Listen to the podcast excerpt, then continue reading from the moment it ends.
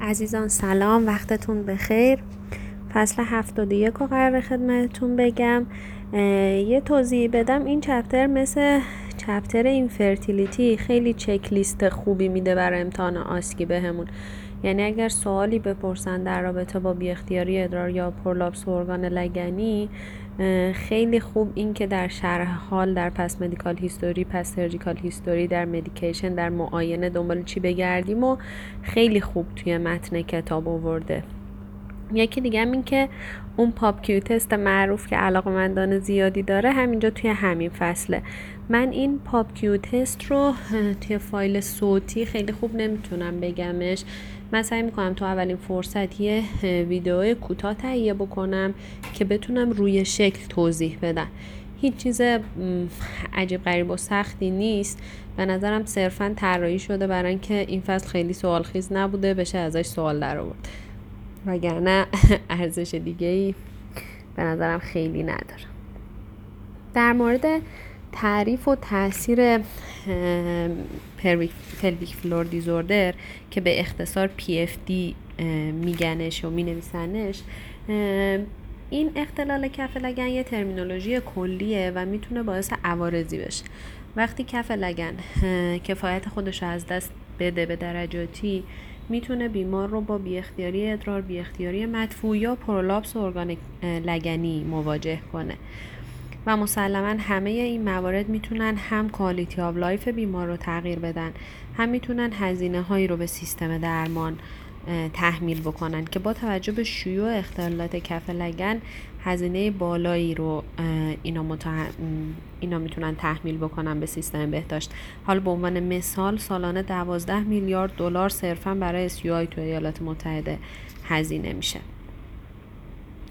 ارزیابی تشخیصی و ملاحظات عمومی. همونجور که گفتیم این اختلالات روی quality of life خیلی می‌تونن تاثیر بذارن. الان که مطالعات خیلی به سمت تاثیر عوارض مختلف بر quality of life رفتن همینطور مطالعاتی که تاثیر PFD رو بر quality of life میسنجه خیلی زیاد شدن.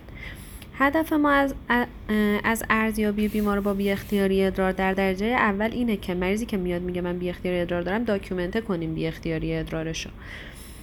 این شاید خیلی ساده به نظر برسه ولی توی حتی همون ایالات متحده آمار درمان چه medical چه حتی جراحی بیمارانی که با شکایت بی اختیاری ادرار اومدن ولی حقیقتا بی اختیاری ادرار نداشتن و توجهی نشده به داکیومنته کردن بی اختیاری ادرارشون کم نیست متاسفانه. پس اول از هر چیزی برای ارزیابی یه بیمار با بی اختیاری ادرار باید ببینیم واقعا بی اختیاری ادرار داره یا نداره. داکیومنته کنیم بی اختیاری ادرارشو و خصوصیات بی اختیاریشو همینطور تشخیص افتراقی ها رو مد نظر قرار بدیم تا بتونیم از بین گزینه های درمانی یه انتخاب خوبی داشته باشیم.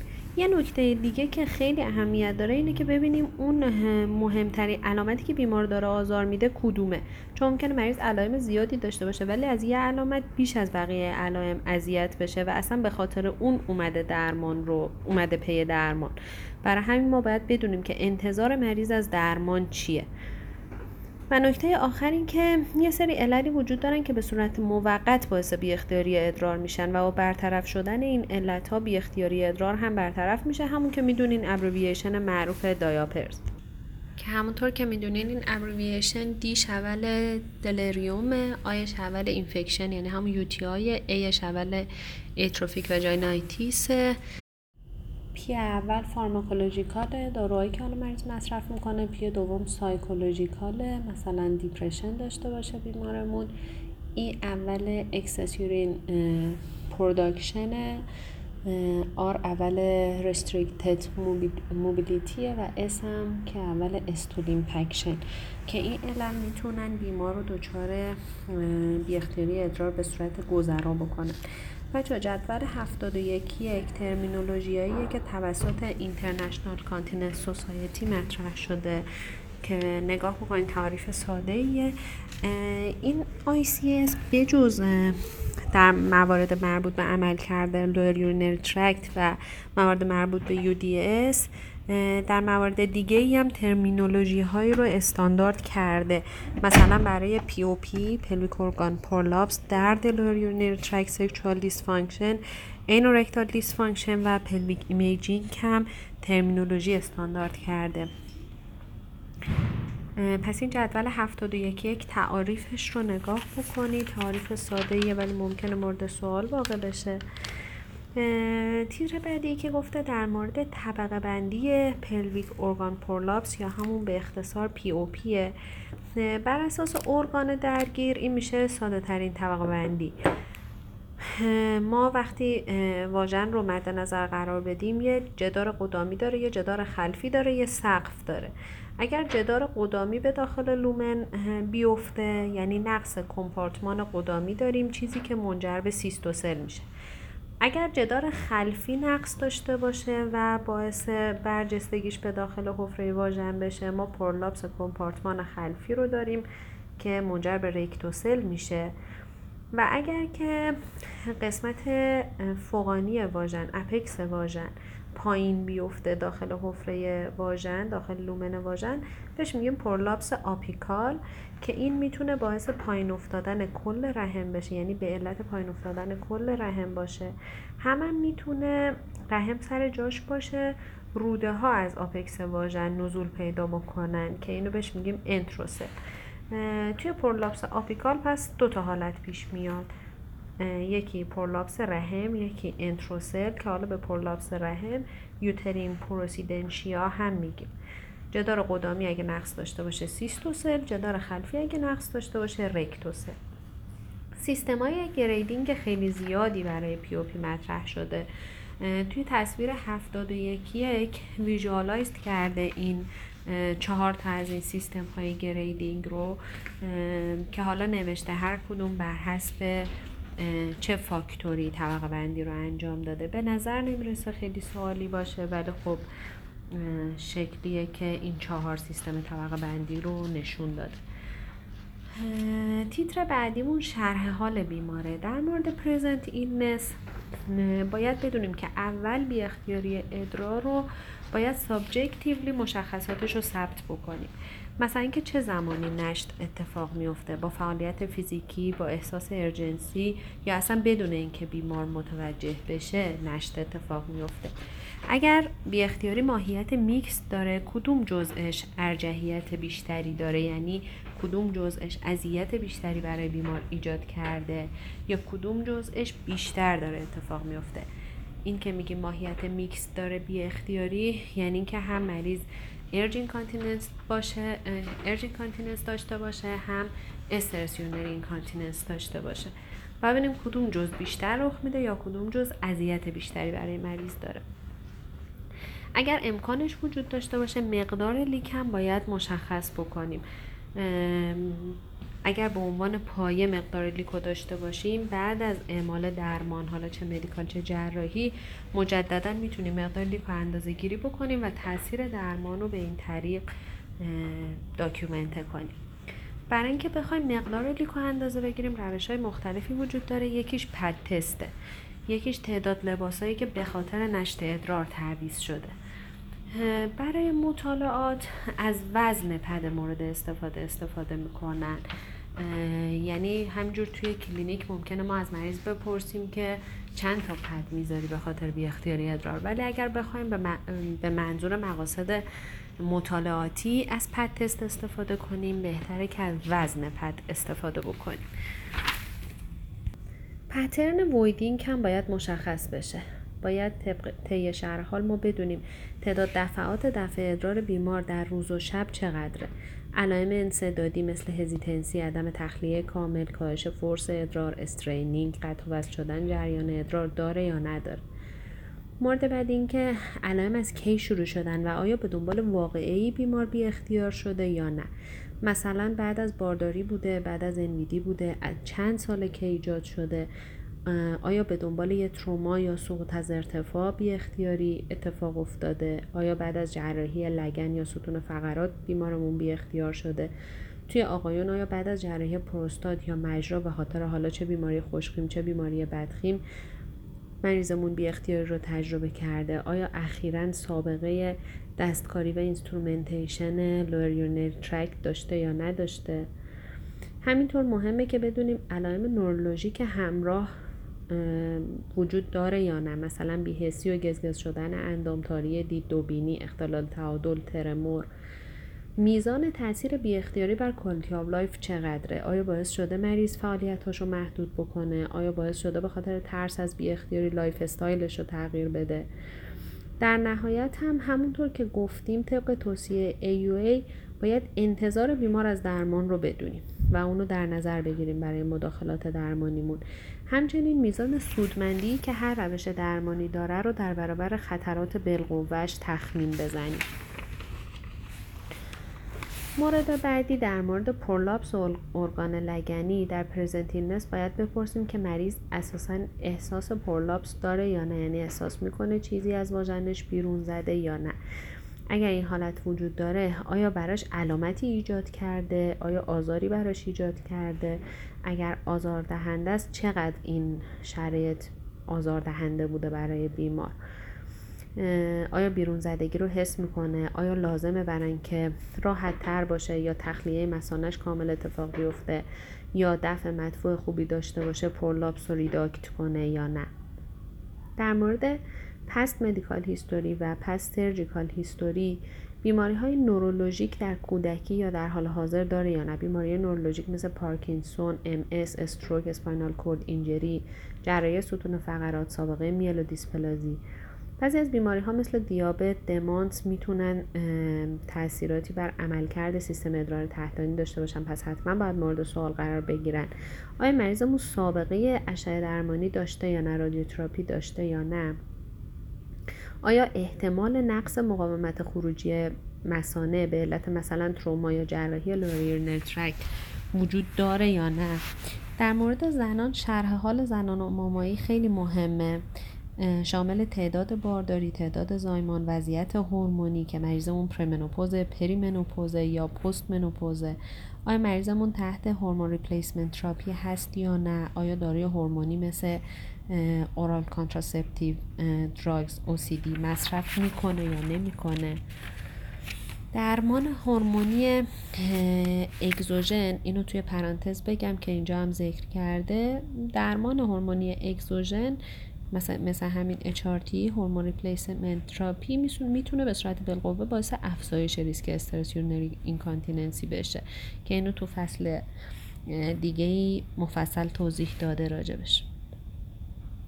جراحی لگنی سابقه جراحی لگنی چه برای اصلاح بی اختیاری ادرار چه برای اصلاح pelvic organ prolapse چه hysterectomy می‌تونه باعث علائم ادراری متنوعی توی مریض بشه. توی مردان هم جراحی پروستات می‌تونه این علائم رو ایجاد بکنه. APR ها هم می‌تونه باعث آسیب عصبی و نقص اسفنکتری و اختلال عملکرد مثانه بشه. جراحی فقرات هم بسته به سطح دستکاری می‌تونه باعث علائم مختلفی در سیستم ادراری بشه. در مورد مدیکیشن جدول 71 دو رو دقت کنین مکانیسم اثر داروهای چهار دسته اصلی دارو که سمپاتیک و پاراسمپاتیک رو تحت تاثیر قرار میدن ذکر کرده. مخصوصا تو بیمارایی که چندین دارو استفاده می‌کنن لازم حتما دقت کنیم ببینیم که آیا داروهایی که باعث ایجاد علائم ادراری میشه در بین داروهاشون هست یا نه. و به عنوان آخرین مورد هم اینجا ژنتیکه. ژنتیک می‌تونه بر کیفیت بافت همبند تاثیر بذاره و علل ارثی بی اختیاری و پی او پی رو توجیه بکنه. پس family history از پی او پی ممکنه که مفید باشه. یعنی در مجموع توی این present illness از چیزایی سوال کردیم که می‌تونه باعث نقص کف لگن بشه. حالا این نقص کف لگن رو بیشتر focus کردیم روی قسمت بی اختیاری ادرارش و pelvic organ prolapse ش خیلی بی اختیاری مدفوعش و اینجا کاری نداشتیم. در مورد physical exam به general appearance بیمار توجه بشه. سنش gait ش. fragile بودنش performance status ش وضعیت نورولوژیکش و هر چیزی که ممکنه روی تصمیم گیری درمانی ما تاثیر بذاره رو باید دقت کنیم. تو معاینه شکم به وجود آثار incision قبلی وجود هرنی organomegaly و یه bladder distended شده باید دقت بکنیم. box 71 دو حداقل 7 تا 11 آیتمی که در معاینه لگن خانم ها لازمه چک بشه رو لیست کرده که حتما این box رو هم بخونیدش. در مورد external genitalia به وضعیت استروژن باید دقت بکنیم. وجود caruncle مجرا prolapse مجرا و چسبندگی labia می‌تونه مشخصه کمبود استروژن باشه. همینطور ظاهر رنگ پریده و صاف و خشک و بدون rugae مخاط هم می‌تونه علامت کمبود استروژن باشه. اینجا تو physical exam Q-tip test رو توضیح داده که برای بررسی mobility مجراست استفاده از ژل لیدوکاین برای کاهش درد حین Q-tip test توصیه شده. مریض رو تو وضعیت lithotomy قرار میدیم. applicator مون رو وارد مجرای ادرار می‌کنیم. زاویه که applicator از خط افق حین straining تا محل نهاییش می‌سازه اندازه می‌گیریم و این زاویه اگر بیشتر از سی درجه باشه مجرامون هایپر موبایله به چه درد می‌خوره؟ توی SUI که ببینیم به عنوان علت SUI هایپر موبیلیتی مجرا مطرحه یا ISD داره نقش اصلی رو ایفا می‌کنه. یه نکته دیگه که اینجا گفته طبقه دیلنسیه که بر ساپورت بافت همبند لگن و ارگانهای لگنی رو توی سه تا لول تعریف کرده. level یک support proximal واژنه level دو قسمت support قسمت میانی واژنه و level سه support قسمت distal واژنه. level یک یعنی support قسمت proximal توسط لیگامان uterosacral و cardinal تامین میشه. level دو support قسمت میانی اتصال fascia ی endopelvic از قدام و خلف به جدار lateral لگنه. و level 3 support distal واژن توسط اتصال fascia ی endopelvic به symphysis pubis و جسم perineal ه حتما مریض رو برای prolapse که می‌خوایم معاینه بکنیم باید هم در هر دو وضعیت lithotomy و ایستاده معاینه کنیم. تو وضعیت ایستاده بهتره که بیمار یکی از پاهاش رو روی یه پله کوتاه قرار بده. هر سه تا compartment قدامی خلفی apical و همینطور laxity جسم perineal باید معاینه بشه. اول blade رو توی جدار خلفی می‌ذاریم. جدار خلفی رو retract می‌کنیم تا جدار قدامی رو بهتر بتونیم ببینیم. بعد blade رو برمیگردونیم روی جدار قدامی می‌ذاریم. جدار قدامی رو retract می‌کنیم تا جدار خلفی رو ببینیم. و بعد هم هر دو blade رو به کار می‌بریم تا جدار قدامی و خلفی هر دو retract بشه تا ما بتونیم compartment apical رو ببینیم. هر سه این معاینات رو هم در وضعیت straining و هم در وضعیت بدون straining at rest باید معاینه بکنیم. به عنوان مثال اگر blade رو روی compartment خلفی یعنی جدار خلفی واژن گذاشتیم و از مریض خواستیم که زور بزنه blade خود به خود بیرون بیفته این یعنی ما نقص apical داریم. نقص apical باعث شده که طول دیوار خلفی واژن کم بشه blade بیرون بیفته. یه نکته دیگه این که وقتی cystocele رو reduct می‌کنیم ممکنه مریض stress incontinence پیدا بکنه. یعنی در حقیقت cystocele شدید بوده باعث kink شدن مجرا شده مقاومت مجرا رو بالا برده. مریض با وجودی که stress incontinence بالقوه داره ولی هیچ leak ی در زمینه استرس نداشته. و وقتی cystocele رو جا می‌زنیم یعنی بالا نگهش میداریم تازه مریض بی اختیاری استرسیش نمایان میشه. همونجور که گفتیم سیستم های طبقه بندی pelvic organ prolapse خیلی زیاده. پر استفاده تریناش یکیش Baden-Walker ه یکیش هم همین POP-Q که عرض کردم خدمتتون اینو توی فیلم توی شکل 71 دو توی کتاب نشون داده. من سعی می‌کنم یه ویدئوی کوتاه روی این شکل که هم صدا داشته باشه هم شکل باشه براتون بگیرم و ظرف همین یکی دو روزه خدمتتون بفرستم. همونجور که گفتیم معاینه نورولوژیک خیلی مهمه. توجه به گیت اسپیچ وضعیت شناختی قرنگی صورت حس و حرکت اندام تحتانی و حس پریانال و پرینئال باید مورد توجه قرار بگیره. هم قدرت حرکت هم وضعیت شناختی بیمار نقش خیلی مهمی توی اختیاردار بودن بیمار داره. یعنی بی اختیار نبودن بیمار داره. چون به بیمار کمک می‌کنه که هم زمان مناسب دفع رو بفهمه و هم به راحتی خودشو یعنی وضعیت حرکتی خوبی داشته باشه به راحتی بتونه خودشو به سرویس بهداشتی برسونه. توی همین قسمت معاینات رفلکس bulbocavernosus رو گفته که از S2 تا S4 داره منشأ می‌گیره. تو 70 درصد زنان نرمال وجود داره و 100 درصد مردان نرمال. روشش هم که می‌دونید دیگه با فشردن glans یا کلیتوریس یا به صورت جایگزین با traction سوند مجرا و فشاری که بالون سوند روی گردن مثانه می‌ذاره انتظار داریم که آنوس و کف لگن منقبض بشن. ای رو در مرد و زنی که با بی اختیاری ادرار مراجعه کردن حتما انجام میدیم. توی آقایون معاینه پروستات رو بهش توجه کنیم توی خانوما سپتوم رکتو واژینال و معاینه رکتوسل رو انجام میدیم. تون اسفنکتر که بازم از استو تا اسفور داره منشأ می‌گیره رو باید بهش توجه بکنیم. اگر تون اسفنکتر مناسب نباشه ممکنه نقص نورولوژیکی وجود داشته باشه. توی مردان معاینه آلت و معاطوس ادراری اهمیت داره. معاطوس از بابت محلش و از لحاظ تنگی معاطال باید مورد معاینه قرار بدیم. از بیمار بخوایم سرفه کنه یا زور بزنه ببینیم که نشت قابل رویت ادرار داره یا نداره. مخصوصا در حالت ایستاده.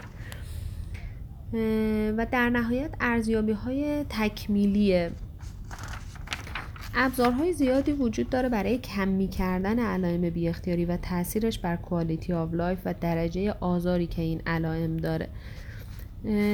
از آزمایش ساده ادرار و از PVR هم می‌تونیم به عنوان ارزیابی تکمیلی برای بیماری که با بی اختیاری ادرار مراجعه کرده استفاده بکنیم.